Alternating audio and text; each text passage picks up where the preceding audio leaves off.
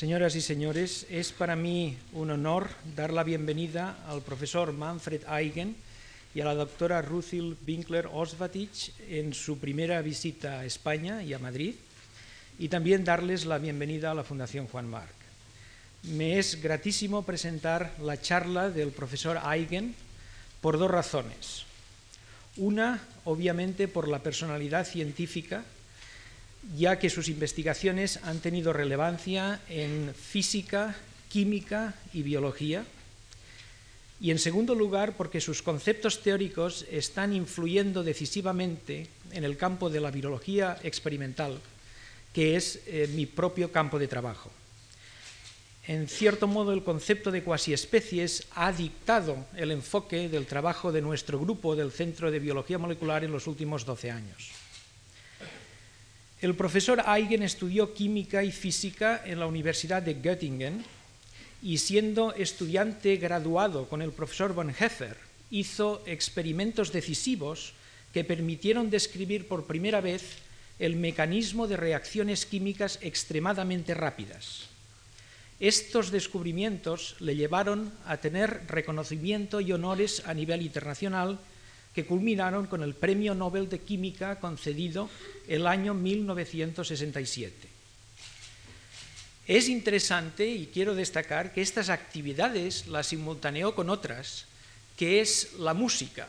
Efectivamente, el profesor Eigen es pianista, de hecho él me regaló un disco hace unos años, unos cuartetos de Mozart, y en la portada del disco se lee una biografía algo insólita.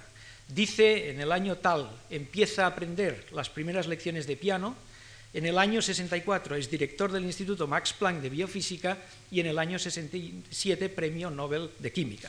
Busqué otros discos en casa y no encontré otro con este tipo de uh, personalidad en el campo de la música. Menciono esto solamente por la admirable versatilidad que representa de habilidades y también por la capacidad que representa el simultanear dos actividades tan distintas y que requieren tanta dedicación. De hecho, él va a grabar un disco este próximo año, según nos comentó ayer, eh, y eh, quizá en otra ocasión podemos, además de tener una charla científica, un concierto por el profesor Eigen en esta fundación. Um, a final de los años sesenta, empezó a interesarse por otro problema que se podría resumir como cuál es el origen de la información genética, cuáles son los principios básicos que dictan la organización de información genética transmisible. En el año setenta y uno publicó un extenso trabajo en el que presentó un nuevo modelo teórico de evolución molecular, que fue el que condujo luego al concepto de cuasi-especies, que es el objeto de la charla de hoy. Este modelo inicial fue posteriormente elaborado por el propio Manfred Eigen, con Peter Schuster y otros, otras personas en el campo de la biofísica teórica, y el punto principal de este modelo de evolución, este nuevo modelo de evolución, es que enfatizaba la participación de la mutación en el proceso de evolución y de adaptación. Tendría que decir adaptación y evolución. Es decir, predice que a una alta mutabilidad de cualquier sistema replicante implica una pequeña tamaño de información genética o pequeña complejidad en la información genética. Y además predice este modelo que si baja la fidelidad por debajo de un cierto valor, se pierde la información y el sistema entra en lo que se llama la catástrofe de error. Esta teoría mostró, eh, como desarrollo de esta teoría, se eh, demostró en esta serie de estudios que están resumidos en un libro que se llama El hiperciclo, ahora diré por qué, que cualquier replicón eh, que tenga estas características de una cierta baja fidelidad de copia se organizará en forma de distribuciones de mutantes con una secuencia que se llama, se llama secuencia maestra, que si quieren ustedes se podría considerar la secuencia principal, y luego un espectro de mutantes, un amplio espectro de mutantes que están dentro de esta población. La secuencia maestra, o que podríamos llamar el tipo salvaje, puede, no obstante, ser minoritaria en la población, aunque tiene mucha importancia en cómo va a evolucionar el conjunto. El punto principal de este modelo es que la unidad de evolución no es una molécula definida eh, única la que evoluciona, sino que es este conjunto que se llama cuasi-especies, esta distribución de mutantes, el que es el objeto de la evolución. Estas cuasi-especies, además, para permitir el mantenimiento de la información, han de organizarse entre sí y conforman lo que se llaman los hiperciclos, que es otra de las palabras que sin duda mencionará en su charla de hoy el profesor uh, Manfred Eigen. El año setenta y siete ocurrió otro hecho que para mí al menos fue uh, decisivo, que eh, me permite eh, dar otra anécdota sobre el modo de ser del profesor Eigen, que es que en un seminario que él organiza anualmente en un pueblecito de Suiza que se llama Klosters, es un seminario eh, muy interesante en el sentido de que allí se reúnen personas que trabajan en campos científicos muy dispares, y a ese seminario del año setenta y siete acudió el profesor Charles Weismann de la Universidad de Zúrich, y contó experimentos que se estaban realizando en su laboratorio y que demostraban que el fago cubeta consistía precisamente en estas distribuciones de mutantes. Y las personas que estaban en esa reunión, yo en esta época no estaba, aunque posteriormente he sido invitado, a, he tenido la, la oportunidad de asistir varias veces a esta reunión de Klosters, el, el Winter Seminar.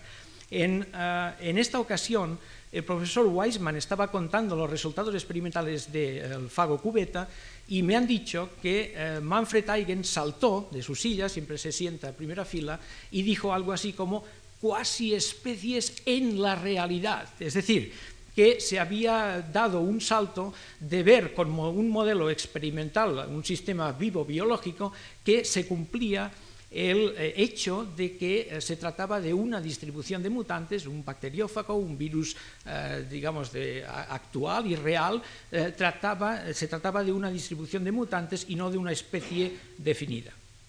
Bueno, en años sucesivos esto se ha demostrado para distintos elementos genéticos con R N A. En general, los R N As eh, presentan esta característica de cuasi-especie, de tener una distribución de mutantes. Ello representa, a mi entender, una nueva situación en, en virología. De hecho, las implicaciones que tiene todavía están analizándose, no sabemos eh, las repercusiones que tendrá en definitiva. Creemos, creemos que hay razones para sospechar que el proceso de enfermedad causada por un virus tiene mucha relación con el hecho de que se trate de distribuciones eh, de, de variantes, y también el hecho de que vacunas sintéticas y agentes antivirales son muy difíciles que mantengan controlado el desarrollo de una enfermedad viral. Ello probablemente obligue a revisar el diseño de estrategias antivirales, y esto también ha interesado al profesor Eigen en lo que él llama biotecnología evolutiva, y eh, que representa un nuevo punto de vista, eh, si quieren, para diseñar estrategias de control de enfermedades eh, causadas por virus. De hecho, el profesor Eigen hablará hoy de una máquina que él ha, ha construido, se llama la máquina de evolución, y eh, sirve para probar la evolución de virus en distintas condiciones ambientales, aplicando presiones selectivas como de anticuerpos, etcétera. Y creo que es un concepto muy interesante que él desarrollará hoy aquí también en esta charla. Y quizá para mí esto es una prueba más de que un concepto muy básico, todo esto que he contado salió, no olvidemos, de, digamos, de la biofísica teórica, está influyendo en algo que podríamos llamar incluso una nueva biotecnología. Es decir, siempre demuestra que la ciencia básica es importante para luego llegar, digamos, como fruta madura a resultados prácticos.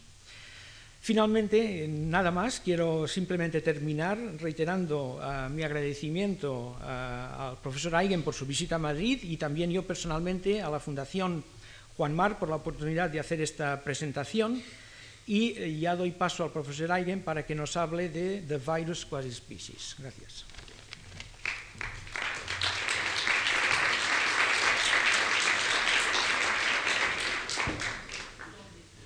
Ladies and gentlemen, let me first thank the Juan March Foundation for this wonderful invitation. I'm greatly impressed by this building by this uh, whole program. And uh, I hope I'm looking forward to two more interesting days in your wonderful city. Well, thank you also, Esteban, for your kind introduction. It was Dichtung and Wahrheit. As I understand, the title of this lecture series is um, New Evolutionary Theory. And you might have wondered what virus has to do with evolutionary theory. Just to avoid some misunderstanding, let me right away state that I do not believe that viruses are early precursors of life, nor are they any early stage in the development of life. Viruses require host cells. Viruses are helpless without autonomous organisms, be it microorganisms or higher organisms. And therefore, I believe that viruses even are latecomers in evolution after their hosts have evolved. And they possibly might even be descendants of their hosts, parts of the genome of the host which got independent and found a way to live better than as a part of the host. However, I do believe that viruses may represent useful models of early evolution, and that viruses might teach us a lesson about how genetic information could have come about. And I believe that virus-like states existed before cells were there, but these states then were adapted to the primordial medium in which evolution took place. So I will start my lecture with trying to understand those principles according to which viruses might have evolved. Some of you might ask, what is a virus? I believe everybody of you brings along a feeling what a virus is. At least you all have suffered from influenza or other virus diseases. But I can tell you, the more you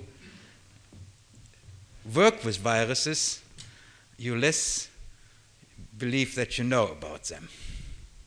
And especially with the recent upgrowth of the AIDS disease, we really must say we don't know much about viruses, although within the short time we know these viruses, we have learned so much as we never have learned of any other organism in the times before. So as an answer to the question, what is a virus, I might retreat to a definition which was given by the French virologist André Leboeuf in nineteen fifty-nine, who simply said, a virus is a virus. Now you might ask, what is a quasi-species? At least I can tell you what a quasi-species is, but I will need about half an hour to do so. And I think the first half of my lecture I really will devote to answer this question.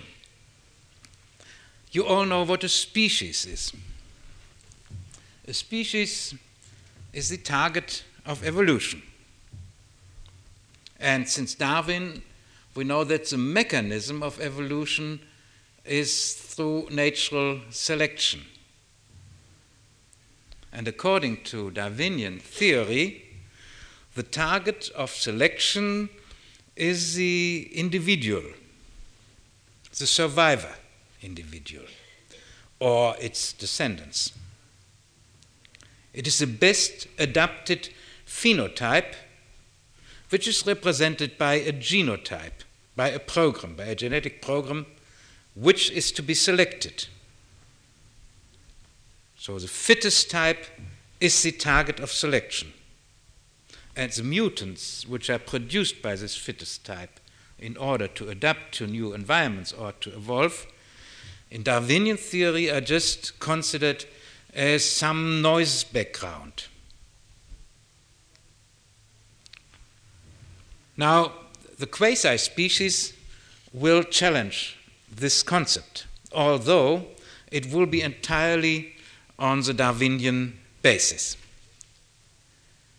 But once you look at mutants, you will realize that they are coupled to the reproduction of the wild type and that they influence, so that what comes out is a broad spectrum, and the spectrum is best adapted if it has as many as possible mutants, because then it is able to quickly respond to any environmental pressure, selection pressure. And as I will now show in more detail, in the quasi-species, the classical wild type, under classical definition of Darwinian theory, that is the best adapted type under natural conditions, that wild type will only make a very, very small fraction of the total population. And the total population as such will be the target of selection, although the wild type, this very small fraction in it, will impress its properties on this population. When I presented this view for the first time, it's a view which you can derive mathematically, which, you, which is a consequence of the mechanisms of replication as we have studied them in molecular biology in recent years. So when I presented this concept, my Israeli friend Schneer Lifson was in the audience. And when I explained the whole concept, saying that the real selected type is only a very, very small fraction in the total distribution, which has much less well-adapted properties than this uh, wild type, which is selected for, his eyes started to gloom, and he said, "Now I understand why we, humans, are called Homo sapiens, although most of us are stupid." Well, now let me go into a little bit more detailed consideration of what a quasi-species is. The question behind it is a question how to create, how to originate information. And you might realize that this is a new question for a physicist. Physics so far dealt with space and time. And the most important parameter, or the most important invariant in physics, is energy. Now we bring in a new variable, information. And I'm often asked where I think that the transition has occurred between chemistry and biology. Where is the lowest state, the, the simplest possible state, which we do not call anymore a complex chemical system, but we call a bio- biological system? My answer is, that is a state where information comes in, where information governs the complexity of all the chemical reactions going on. And you will see, you can speak of information only if you can read it, if you can read information. That is the probabilistic aspect. Information you can define by a class of symbols which have to be arranged in strings. But the most important part is you must have a machine, or you must be able to read it. And later, if you talk about semantics, if you want to bring meaning into the information, you must also be able to understand it. So reading and understanding will be the property. And the question, of course, is how do molecules read? How do molecules, how do molecules understand? Well, reading is just reproducing. Even our reading is reproducing in our brain. And reading of molecule means reproducing these molecules. And the only class of molecules we know of who are able to reproduce, that means the only class of molecules who learn to read, are the nucleic acids.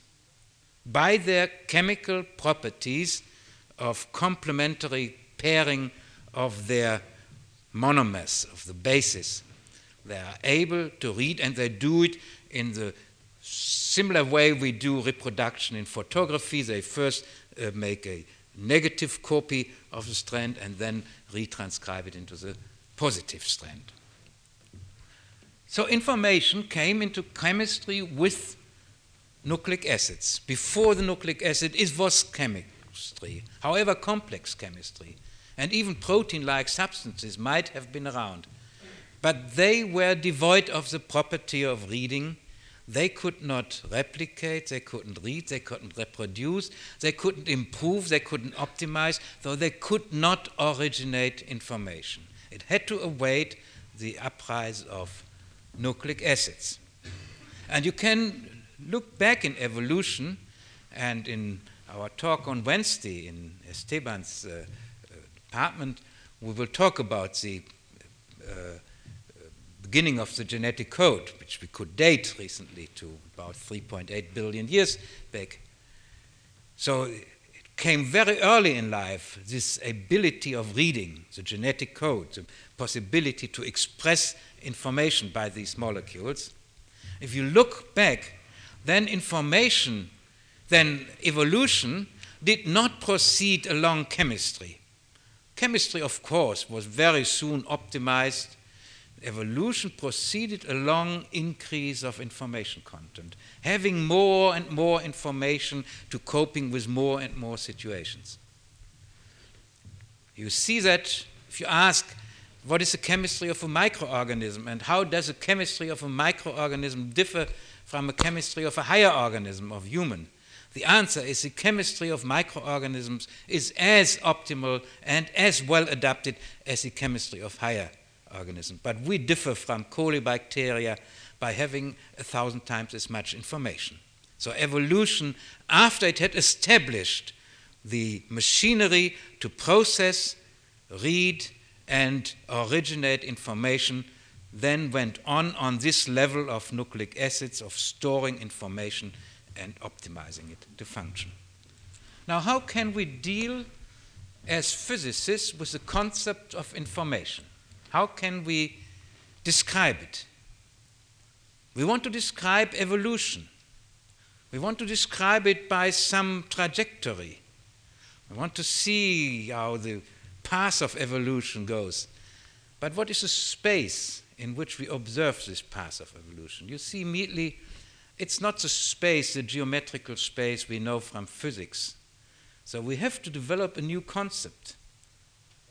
As physics from time to time had to develop new concepts, even new concepts of space, as in relativity.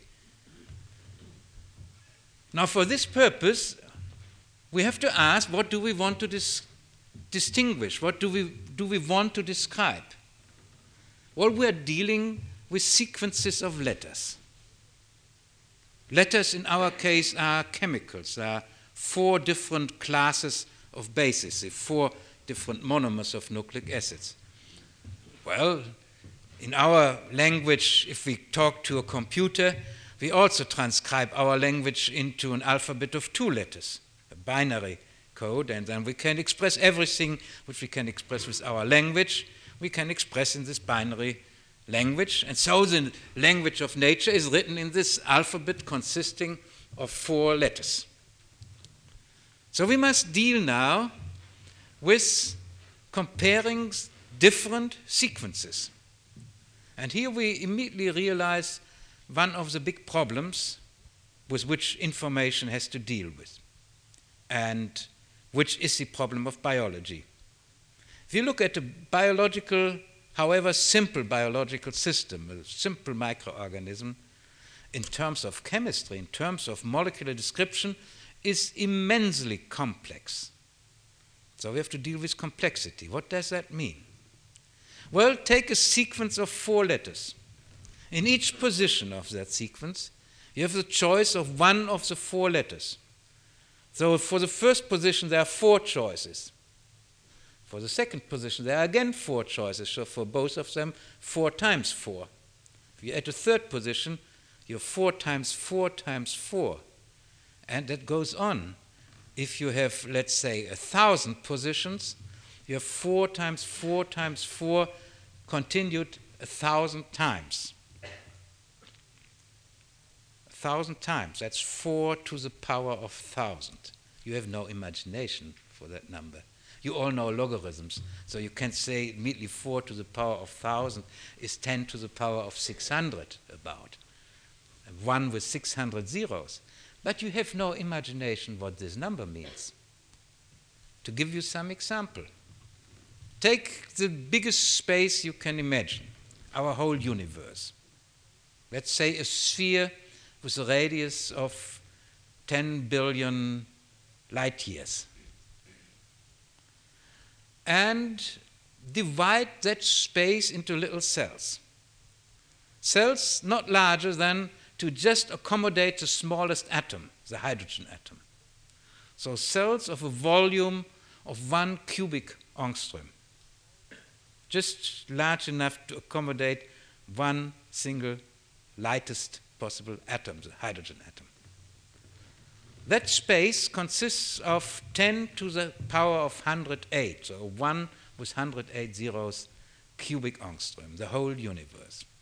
And you see here a sequence of not more than a thousand letters, which is about the sequence of one gene, the smallest unit of molecular biology. Has many, many, many more states. So if you would try to represent this possible complexity of states by any space, you would need a huge space. Our universe wouldn't suffice for doing this. So we have to build up a new space, which we call the sequence space or the information space. And what are the requirements for such a space? The requirements are very simple and easily to grasp. That space must be large enough to accommodate any possible sequence, let's say by one cell. We don't care how big the cell is, but we need enough cells to assign to each possible state one cell. So we need, for a gene of a thousand positions, we need a space which provides us with ten to the power of six hundred cells.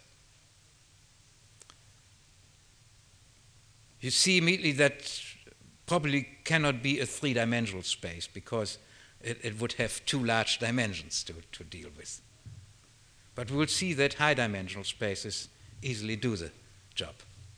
But the second condition is even more important. How to order these cells? Well, the cells have to be ordered as the cells in our geometrical space. That means neighbored states must be neighbored in that space.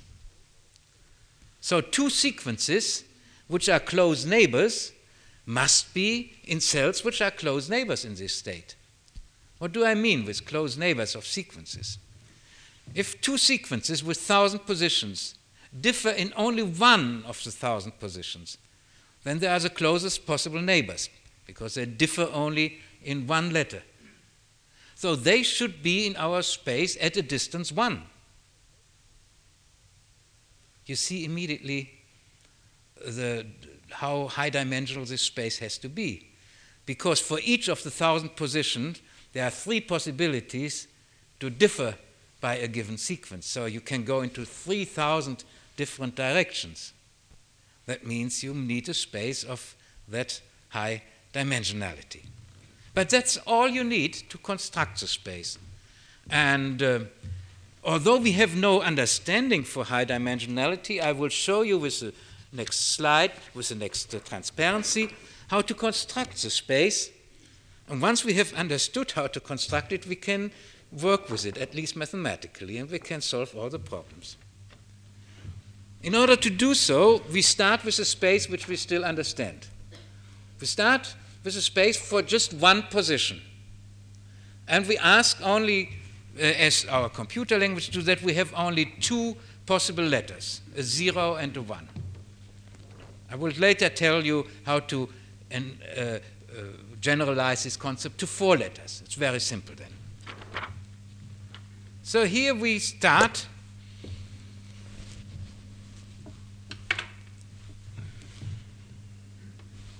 on the left side.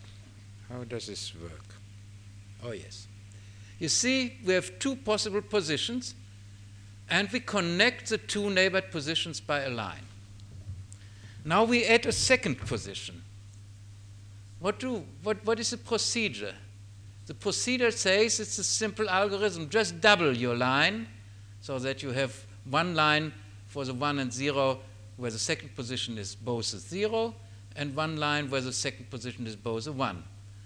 Double the line and connect again the corresponding states which differ only in one position. So we end up with a square.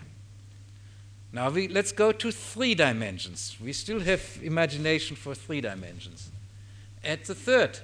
So what are we doing? We double our plane into two planes.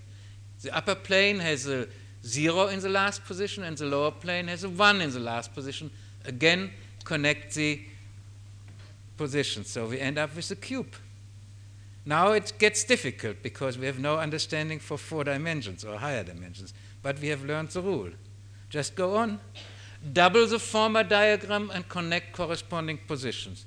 Here you get a hypercube of dimension four, and you can go on with that procedure. I show you now a hypercube of dimension six, and you will you have understood already the first most important part of it. Yes.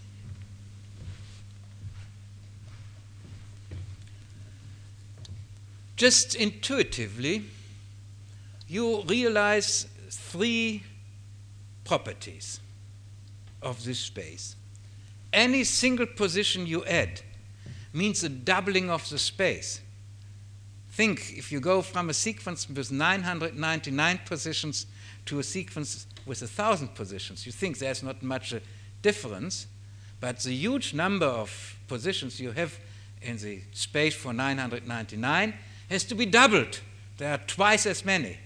So you see the number of points go up exponentially with the length of the sequence. And thereby, you can deal with any complexity if you just go up to sufficient length. To tell you, I taught you the, the state of the universe with uh, cells of one cubic angstrom. And we said the big sphere of uh, radius uh, with ten billion light years yields ten to the power of one hundred eight different states. Question, how long a sequence do I need in order to represent so many states with a sequence space? The answer is a sequence of three hundred sixty positions will suffice, if it is a binary sequence, and a sequence with one hundred eighty positions will suffice if it is a quaternary sequence. Now let me just mention a few properties. Most important property is that you have now a space with any possible complexity. You can accommodate any complex system. You get enough points in your space by this high dimension. Secondly, and that's the most important for evolution, although you have an unimaginable complexity, the distances in this space remain small. The largest distance in the space with three hundred sixty points, our universe, is three hundred sixty angstroms. There's no larger direct distance unless you, you go in cycles. So in other words, the longest distance in this, uh, uh, in this space of six would be six such elements, distance elements. What does it mean?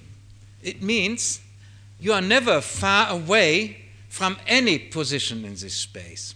In the universe, if you ask, if I start from an arbitrary point, then you will say that most of the uh, points from this arbitrary point will lie on the periphery of our universe. So you would have to travel ten billion light years. Nobody can do that. Even if you would travel with light velocity, you would be able to do that. In this space, you don't have to travel very far, three hundred sixty angstroms. You only have to know the way.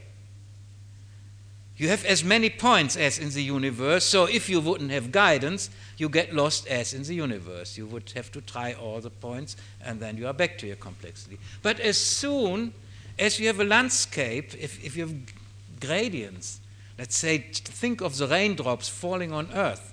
They don't fall on a flat surface, they fall on mountains, and so they are guided by rivers and, and uh, so find their way to the ocean.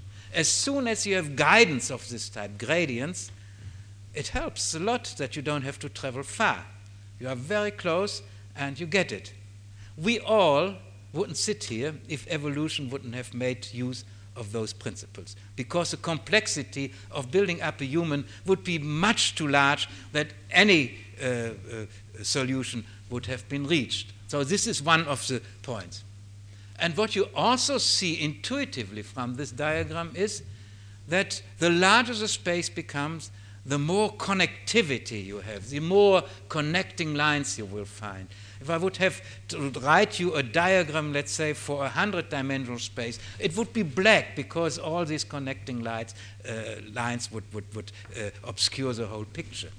And if I would write in not only lines between the nearest neighbors, also between the second, and these will now represent mutation jumps. I can make mutations not at one position, I can do in one step several positions, change several positions, then I would have an incredible con connectivity, and again, this would greatly increase the problem of evolution.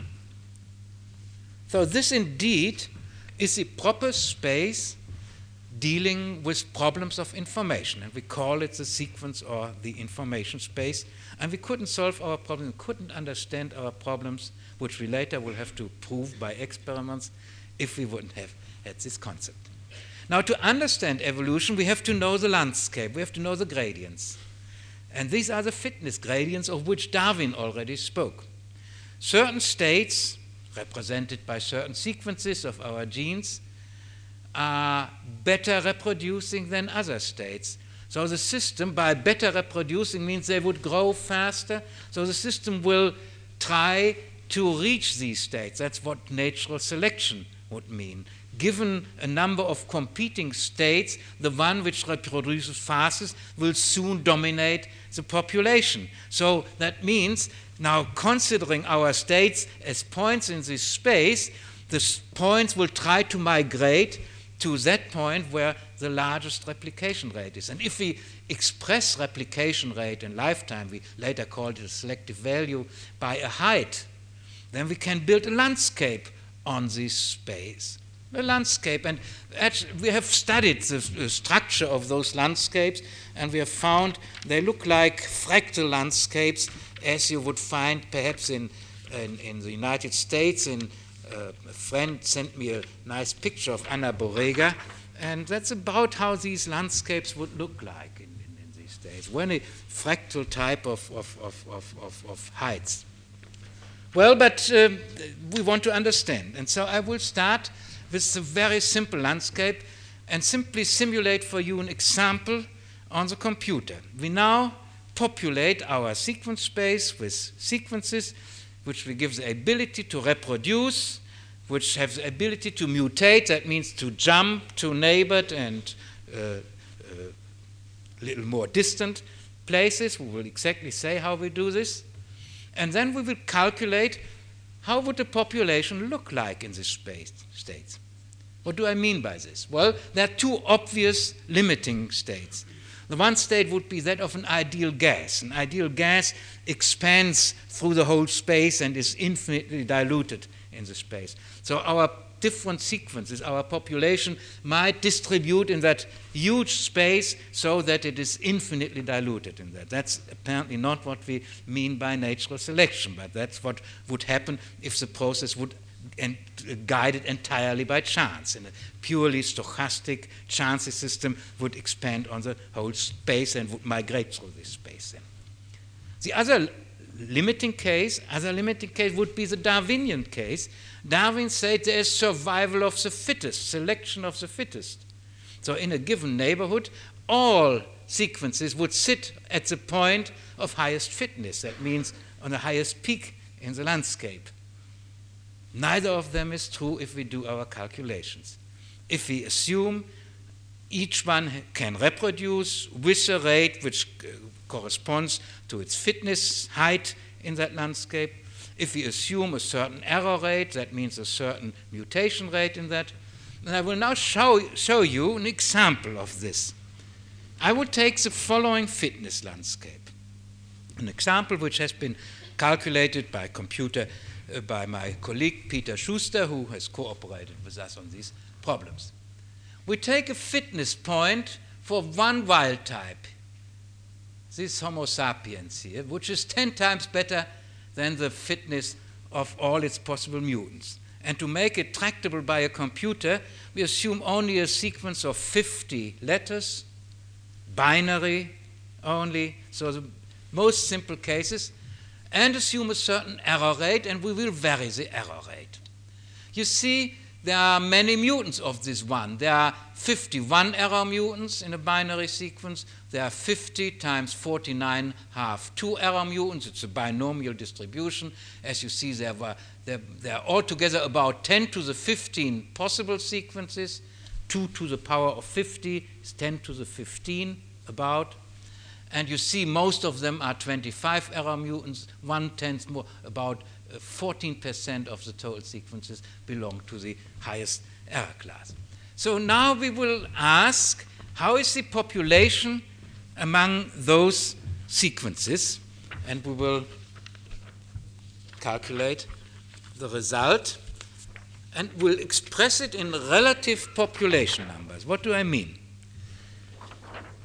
Relative population number means the fraction of the total population which is in state zero, which is the wild type, which is peak of ten, and one, which are all the fifty-one error mutants, state two, all the about uh, some thousand two error mutants, and so on.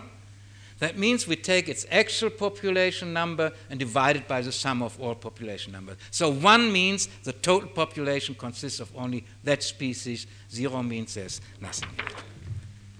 And the result you see on this picture.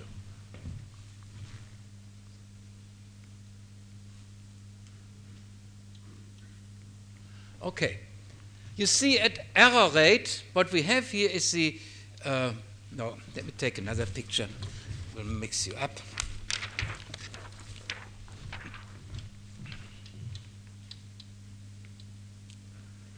What we plot here is the error rate. We call it one minus Q. I, before I had plotted Q. So this means error rate zero. This means error rate five percent. This means error rate ten percent. zero point one zero is ten percent. zero point zero five is five percent. You see, at only at error rate zero, we get the Darwinian result, namely survival of the fittest, because the population number of the master of zero is the relative is one at this error rate. That's survival of the fittest. All the others die out, are not are neg- negligible. But you see, when we increase the error rate up to a few percent, the master population gets steeply down. That's what I refer to. Homo sapiens, although most are stupid. the, the number of, of, of well-adapted really go down. But if you would look at the sequence here, you would find up to this point exactly the sequence of the master. Why? Because although there are more mutants than master, if you sum up over all the mutants, they are symmetrically arranged of the master so that their average sequence is identical with the master sequence. So you don't lose the information. The information stays. But you lose the information exactly at that point. And you lose it very sharply. You, you lose even the master concentration. You see, up to this point it goes down to, let's say, one hundredths or so. But here it falls down steeply by fifteen orders of magnitude. This is a logarithmic plot. fifteen orders of magnitude, and here we have the ideal gas state. There are only ten to the fifteen states, and the master sequence has a probability of ten to the minus fifteen, so it is distributed among the space. And if we do the mathematics of this, it's like a phase transition, like a melting process. But what melts here? There's no matter which melts. We have sequences of length fifty here, and we have sequences of length fifty here. But the sequences on this side are ordered, the information is given, and here they are distributed on the whole space. There's no information present. So what melts is the information. Information, natural selection in the Darwinian sense is a melting of information, and the mathematics of this melting is that of phase transitions we know from physics. Now this tells you some modification of the Darwinian view, but the, the much larger modification comes with our second example.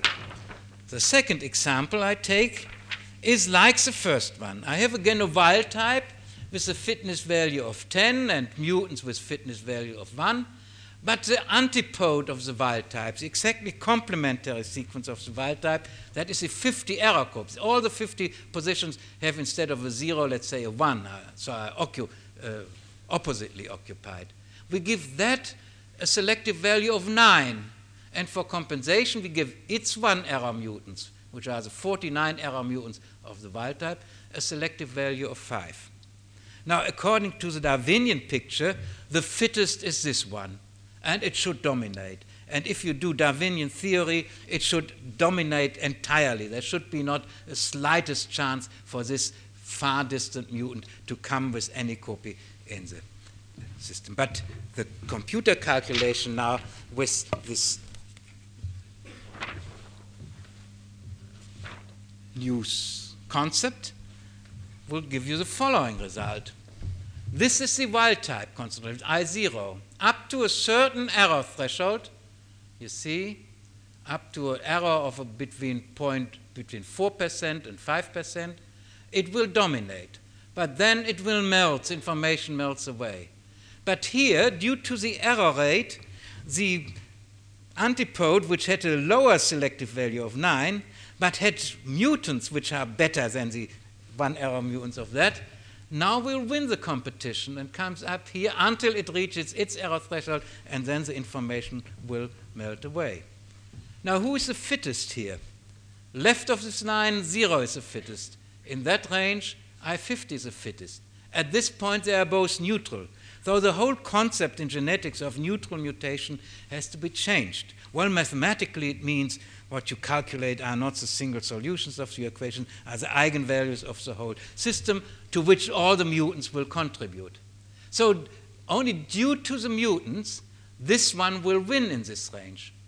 So the quasi-species tells you it's not the fittest single type who will win the competition, it's the fittest quasi-species. That means where all mutants are weighted according to their contributions. And now you can go to more complex systems with real landscapes, and you will see there are the mutant, the population of that space will follow the mountain peaks and ridges. In other words, you will finally find in that space that only the mountains are populated, the valleys are empty, the plains are empty.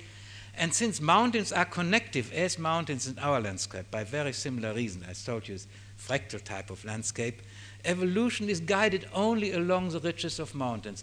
Simply uh, not uh, looking at the many positions in valleys and pla- plains, uh, simply neglecting those positions.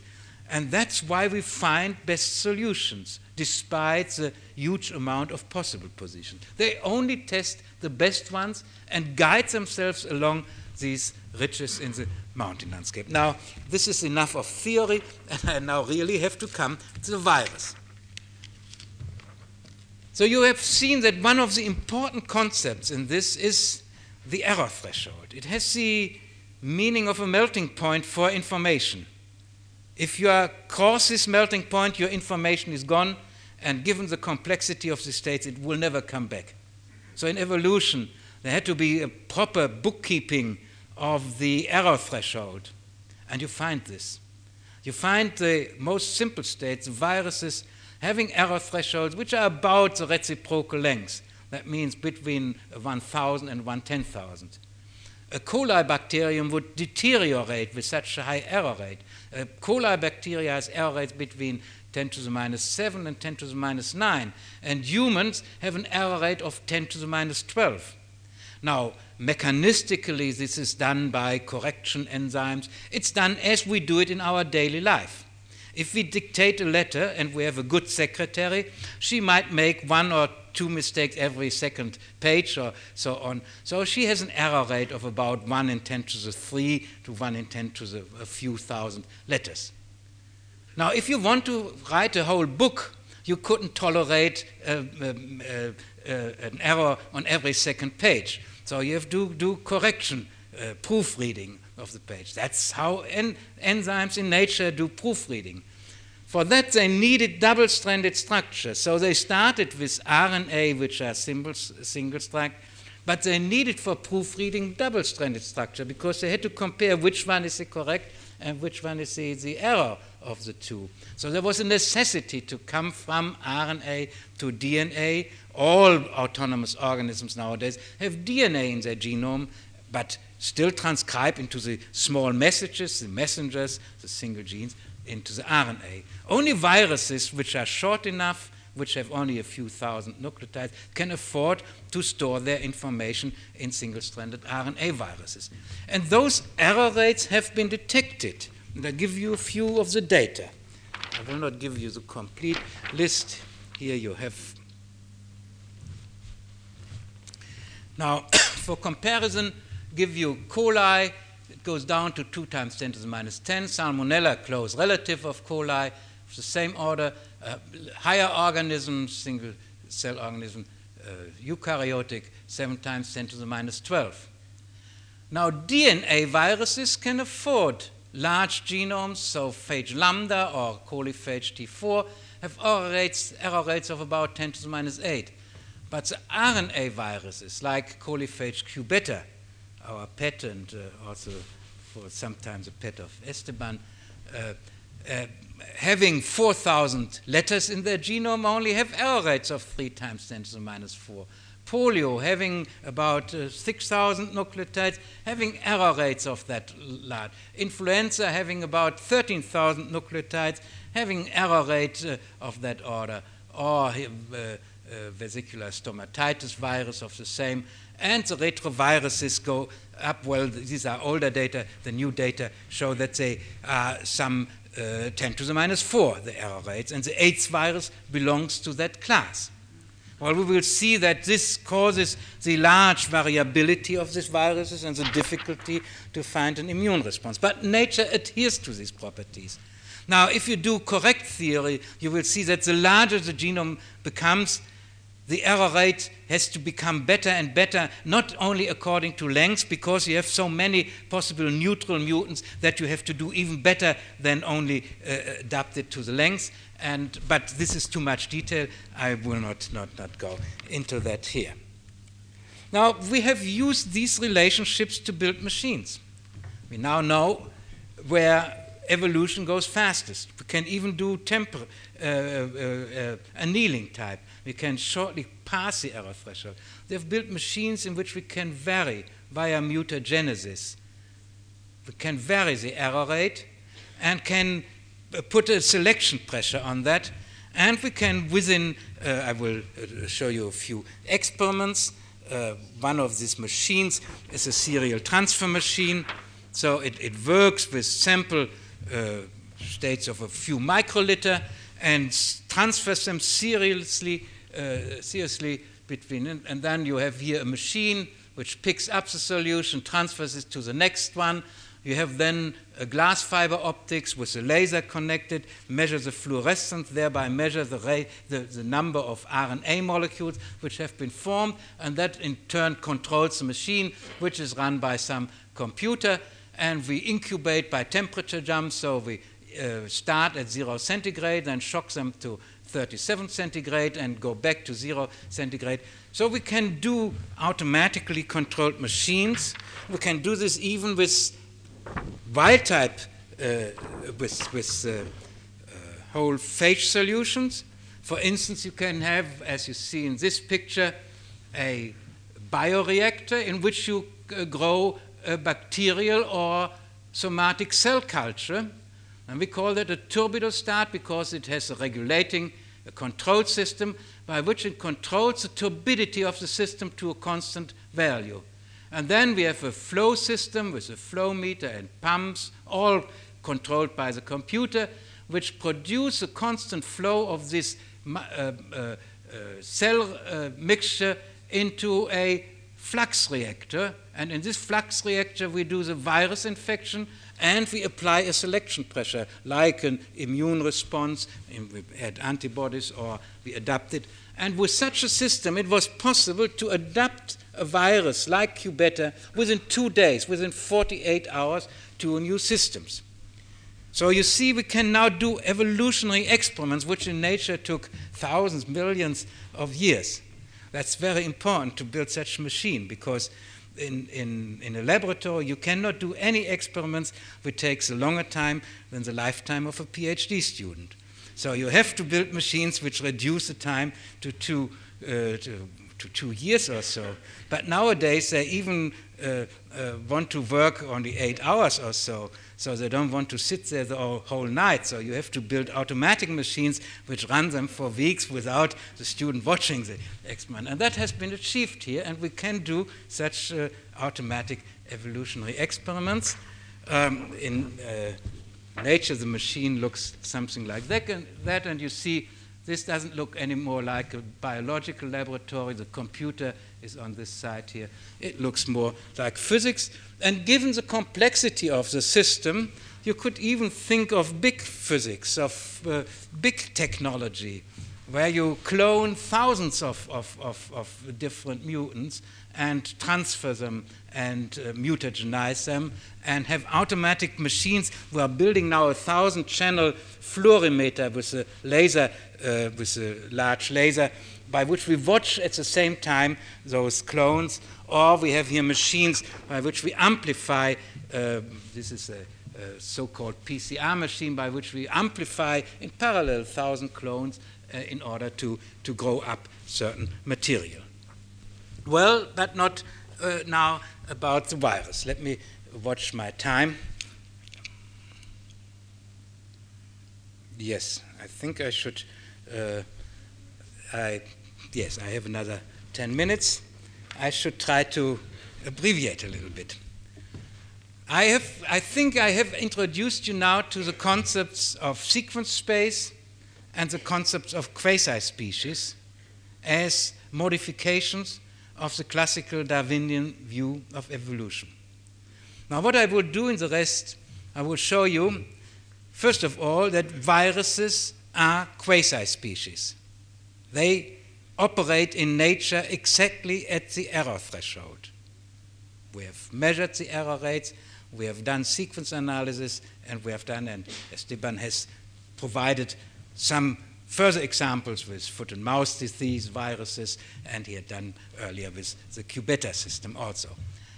Now, but furthermore, I should say we have another concept which also is important for evolution, and that was also mentioned by him, the concept of the hypercycle. What do we mean by hypercycle? Well, the quasi-species explains how information can originate. The quasi-species first shows that information is conserved by replication and steadily changed by mutation, but that we have to keep certain conditions, namely this uh, error threshold, so that our information doesn't melt away. And the picture then is that this system remains a cloud in sequence space, a condensed cloud in sequence space, information being a condensed cloud in the information space, and moves along the ridges of that landscape up to the highest peak, and that is the best adapted species. And only due to this guidance, this huge complexity, which was against the Darwinian view, nobody knew how to cope with all these many possible states by simply selection by chance, by mutational chance. So we know how we generate the information of the fittest. That's fine. if we have replicating systems and if the environment provides the machinery. And our experiments with these machines, where we provide machinery by enzymes or by cell cultures, work in this way. But what about if the machinery itself has to be created? And that had to come about in evolution too. In other words, the information only was information after it could be translated into enzymes and after these enzymes worked on the system and optimized it. So as soon as this dichotomy of the genotype and the phenotype comes onto the scene, we need a new principle. The quasi-species is not sufficient. The quasi-species tells us about the replication of the genotype if the machinery is present. Now we say the information of the machinery is in the genotype, it has to be translated, and now this machinery has to tell its genotype that it was useful, that it was the right mutant. If the machinery would replicate anything, also the bad mutant, you would lose again the information. So we need a second feedback loop. The first feedback loop is that the template acts as its own instruction. It copies itself, it replicates. That's a feedback loop. You need the system in order to make it, so it couples back to it. But now you also translate it, and the machinery also has to feed back, so you have to superimpose that. And that's what we call the hypercycle.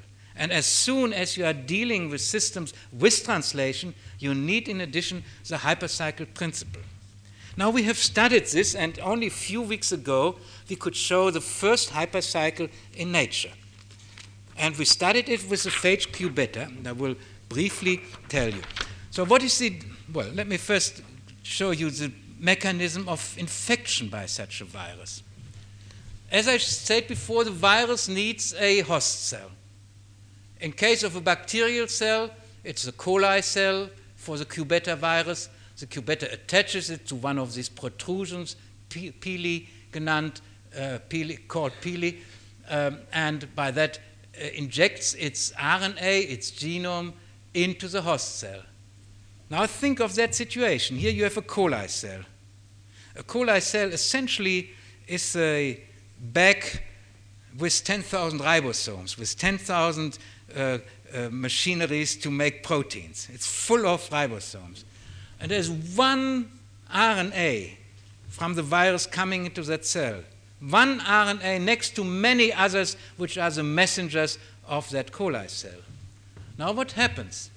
The ribosomes immediately start to translate this strand. We call that a plus strand virus, a positive strand. It, is, it immediately acts as a message, is recognized by the ribosomes. Translated, and one of the translation products is a protein which associates itself with three other proteins of the host cell. Here you see how much insider knowledge this virus has. It is probably a descendant of that cell, otherwise it couldn't have all this knowledge. It associates itself with three host proteins to make a specific replicase which only replicates this virus R N A.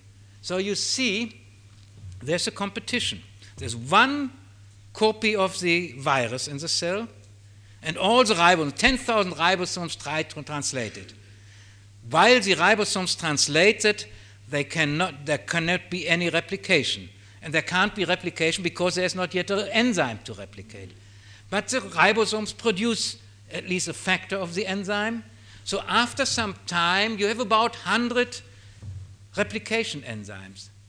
And we found these bind one hundred times better than the ribosomes, and simply replace the ribosomes. Now you start replication. Now the replication, as I said, you make a minus strand from the plus strand, and the replication goes with a minus strand to reproduce a plus strand. Now you im- uh, produce this one, and then once you have enough protein and once enough uh, R N A, you get packed, and the uh, bacterial cell bursts, you have a lysis. Now that takes, the whole cycle takes about forty minutes. You produce about ten thousand virus particles, of which only one thousand are infectious, because uh, during that cell cycle everything will be replicated, errors and the others. And the error copies later on will be non-infectious because they are deleterious or they have uh, these mistakes. Now, what does the hypercycle principle say? The hypercycle principle says you have at the same time, after you have made a few of these replication enzymes, you have this competitive translation and replication. And since for the replication you need both the template and the enzyme, which is encoded in the template, it goes stronger than exponential, it goes hyperbolically up. So a hypercycle, in contrast to a quasi-species, has not exponential growth, but hyperbolic growth. And this, indeed, has been shown by the experiments. That was Michael Gebinoga, who's done these experiments. As you see, the upgrowth of R N A. Well, you know, those experiments are quite tricky. What he had to do is he had to take coli cells and dissolve with a solvent the outer lipid membrane. And then he had so-called Gauss cells. He had uh, cells which he can perfuse with radioactively labeled uh, nucleoside triphosphates and amino acids, so with the building blocks for protein and nucleic acid synthesis. And then he could stop after Uh, second, uh, let's say every ten seconds a cycle and measure the amount of synthesized material and thereby get the growth kinetics for both protein and nucleic acid. And you see, that's the nucleic acid, that's the R N A molecules per minute and cell, the rate of it, as you see. So it takes about ten minutes during which you make nearly only protein. That's where the ribosomes are active. Here you have about a few of these uh, R N A molecules. Now you get this competition, the burst. Up you make as many R N A as you have proteins, and then you get an inhibition by the coat protein. And now the question, is it a hypercycle or not? Well, you can measure the doubling times. The doubling times in an exponential function is constant. To make fifty to one hundred takes the same time to make two hundred from one hundred or four hundred from two hundred. Here the double times, doubling time shrinks by a factor of two in each step. And if you look, at the, the proof for the hypercycle is that if it is hyperbolic, the protein and nucleic acid must both grow at the same time by that strong kinetics. And here you have the growth of the R N A, as you have seen, and here you have the growth of the protein, and you see, if you put them on top of each other, they are exactly coincident. The protein grows exactly at the same amount as the nucleic acid. So this is the first proof of a hypercycle. So viruses, which have to express their genome, are not only quasi-species, they are, during their mechanism, their internal cell mechanism, they act also as hypercycles, and we think that the hypercycle was a very important principle in early evolution to organize a controlled way on making sure that those genotypes survived which had useful information which could couple back uh, or uh, uh, feedback to their genotypes. And now um, the question, are um, viruses quasi-species? Well, how could we uh, we look at those those those uh, uh, questions? We could, of course, analyze viruses. We could do sequence analysis, and we could uh, uh, take many samples of viruses, clone them, grow them up, and compare the sequences. That has been done, for instance, for the AIDS virus, especially in the Pasteur Institute by Simon Wayne Hobson. And the result was there's a huge uh, variability in that distribution. No single sequence is equal to the other. Well, you can imagine that. The AIDS virus has about an error rate of ten to the minus four. The length of the genome is about ten thousand nucleotides. So in each replication round, you make about one mistake. Now, the first process of infection is that one single virus enters the cells and then gets spread by birth. And before you can measure, before you can do any sequence analysis, you need about, let's say, a billion, ten to the nine such particles. Otherwise, ten to the nine molecules is still an incredibly low concentration, but you need at least that many to do sequence analysis. So ten to the nine particles are two to the thirty, so you have to go to thirty amplifications, doublings of, of the steps. So if in each doubling you introduce one, at least one mistake, that means after thirty doublings, each molecule has accumulated thirty mistakes, and that's what you find there in the solutions. But you can also see that if you analyze different viruses from different patients. Well, the first I want to show you is influenza virus. For shortness of time, I will not tell you more about the virus itself, but I will tell you what has been found, and that was done by Peter Palese in New York. Um, He had, he was lucky. He got hold of about fifteen samples of influenza virus, influenza A, that is that bat virus which causes this uh, uh, ep epidemic of, of uh, flu. He got hold of fifteen samples which were collected and immobilized from the year nineteen, look at it, thirty-three up to nineteen eighty-five in certain distance, time distance. And he could now analyze, uh, sequence those. And he could now correlate the sequence to one another. And here, that is the picture you get for the influenza A virus. You see a certain sequence, the next sequence, nineteen thirty-four, has certainly a common ancestor, but differs. nineteen forty-two, again a common ancestor, and you see this tree with very short branches. Now, what does it mean? It means that virus is a quasi-species. The one sample you have collected in nineteen thirty-three is one of many which are in this mutant distribution. You never are lucky enough to get this one wild type, of which only a small fraction is there. You get a mutant. But this is the wild type. Now, this epidemic realized an immune response. So some of their mutants were able to escape this immune response. So it moved along this line. Now, the next collected one, again, was a mutant out of this distribution. Again, it experienced response. So it moved and moved and moved. And what you see is always a mutant along this line, a mutant within a circle of that diameter. So what evolved is not a single influenza virus, it's a quasi-species, a mutant distribution of these viruses under constant pressure of evolution.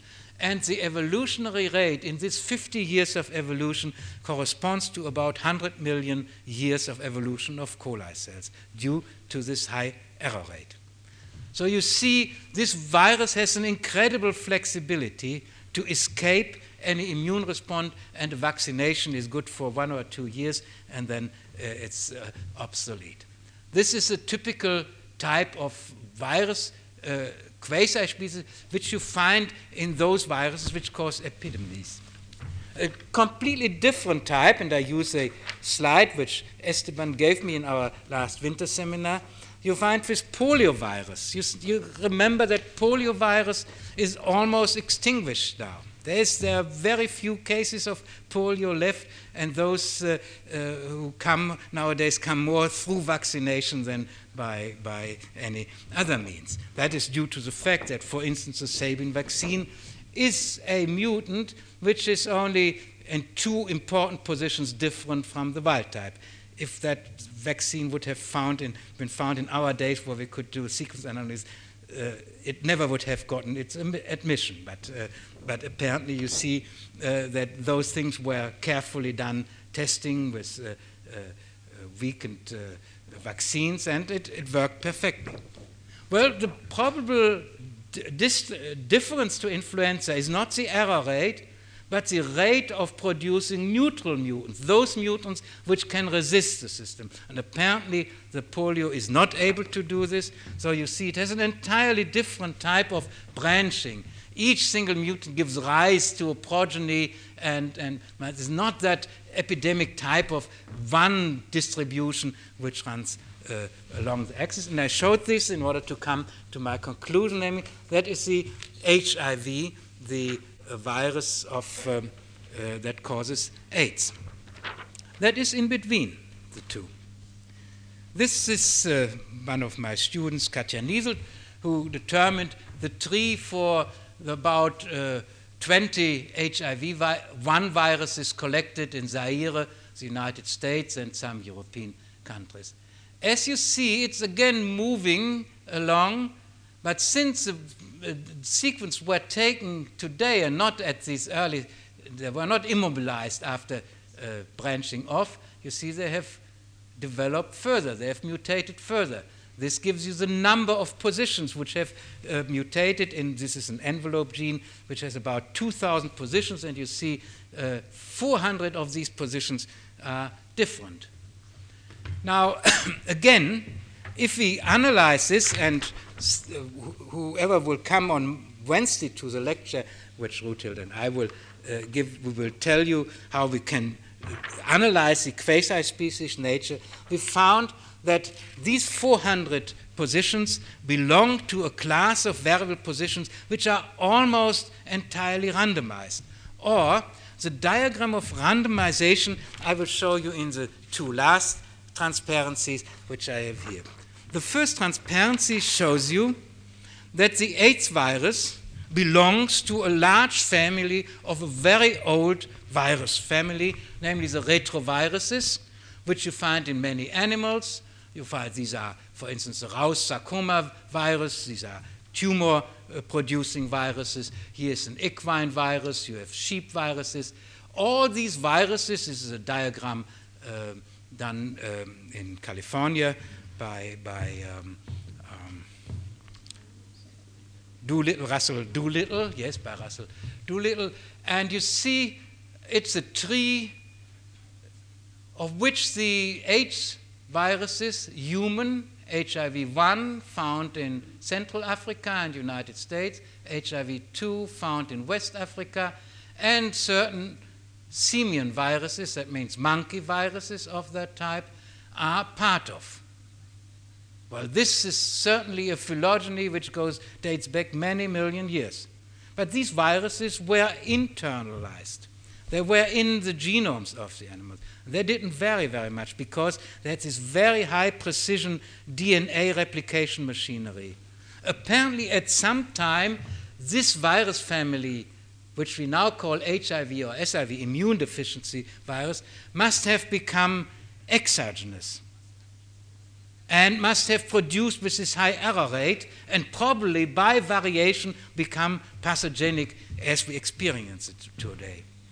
Now, if we Uh, analyze the tree, we have, uh, uh, I've shown you before, the virus in the United States, the earliest dating we can get, the earliest node dates back by about twelve years only, calculated from nineteen eighty-four, so nineteen seventy-two. The earliest node we have for Zaire dates back to about nineteen fifty, that means some thirty years. And the earliest nodes we have for the West African viruses dates back to about fifty to one hundred years. But if you ask what is the connection between H I V one, H I V two, H I V, the various simian viruses like mandrill, like uh, African green monkey, like macaque, like sooty mangabey, you see they all belong to one tree, and we can date this tree.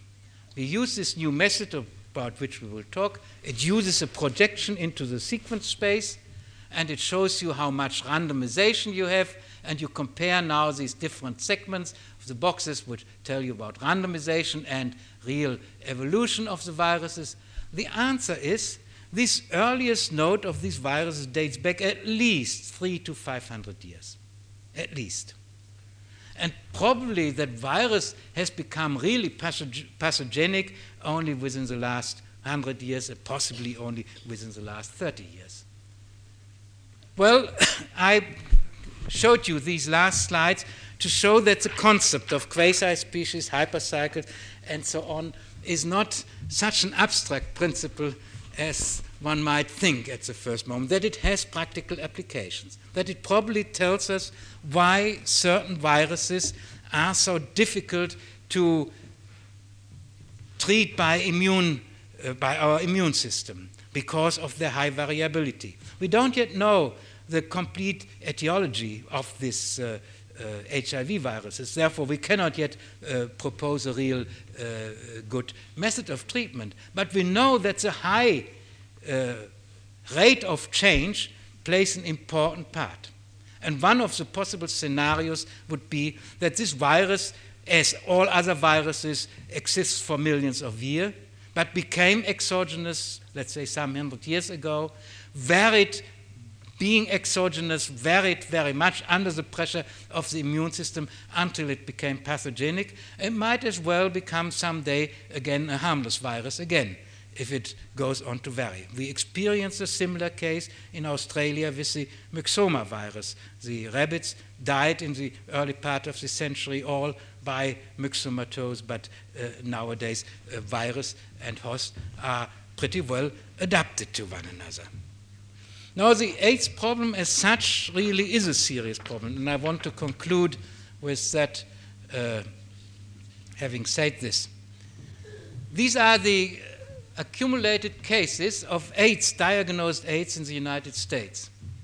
As you see, you could extrapolate this logarithmic curve. You see, if you can take the direct number as a function of time, it has crossed, uh, last year it has crossed the one hundred thousand limit.